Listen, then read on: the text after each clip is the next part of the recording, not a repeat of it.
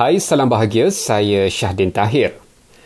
Semua pelajar IPT yang bergerak dari zon tengah ke zon utara malam tadi telah selamat sampai ke kampung masing-masing.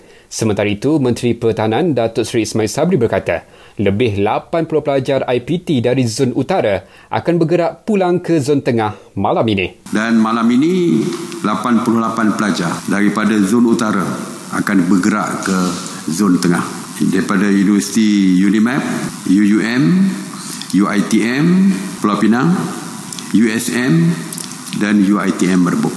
Dan mereka akan bergerak menggunakan bas dari semalam yang menghantar pelajar ke zon utara. Selepas disanitasi bas tersebut, mereka akan bergerak malam ini untuk ke zon tengah. Dalam pada itu, lebih 4,800 pelajar yang menuntut di IPT yang terletak di zon yang sama dengan rumah mereka telah dibenarkan pulang ke rumah masing-masing.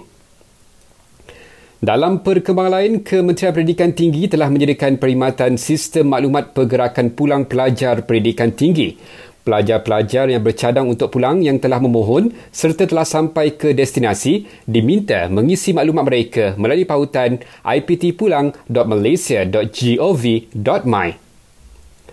Setakat tengah hari semalam, jumlah zon merah COVID-19 di seluruh negara terus berkurangan manakala bilangan zon hijau meningkat kepada 77. Menurut MKN, Perlis kekal negeri tunggal tanpa kes aktif COVID-19. Kerajaan berkata lebih 600 individu ditahan semalam kerana ingkar PKP, 24 daripadanya dibebaskan dengan jaminan polis. Timbalan Menteri Kesihatan Datuk Dr. Nur Azmi dan Esko Perak Razman Zakaria masing-masing didenda maksimum RM1,000 kerana ingkar PKP.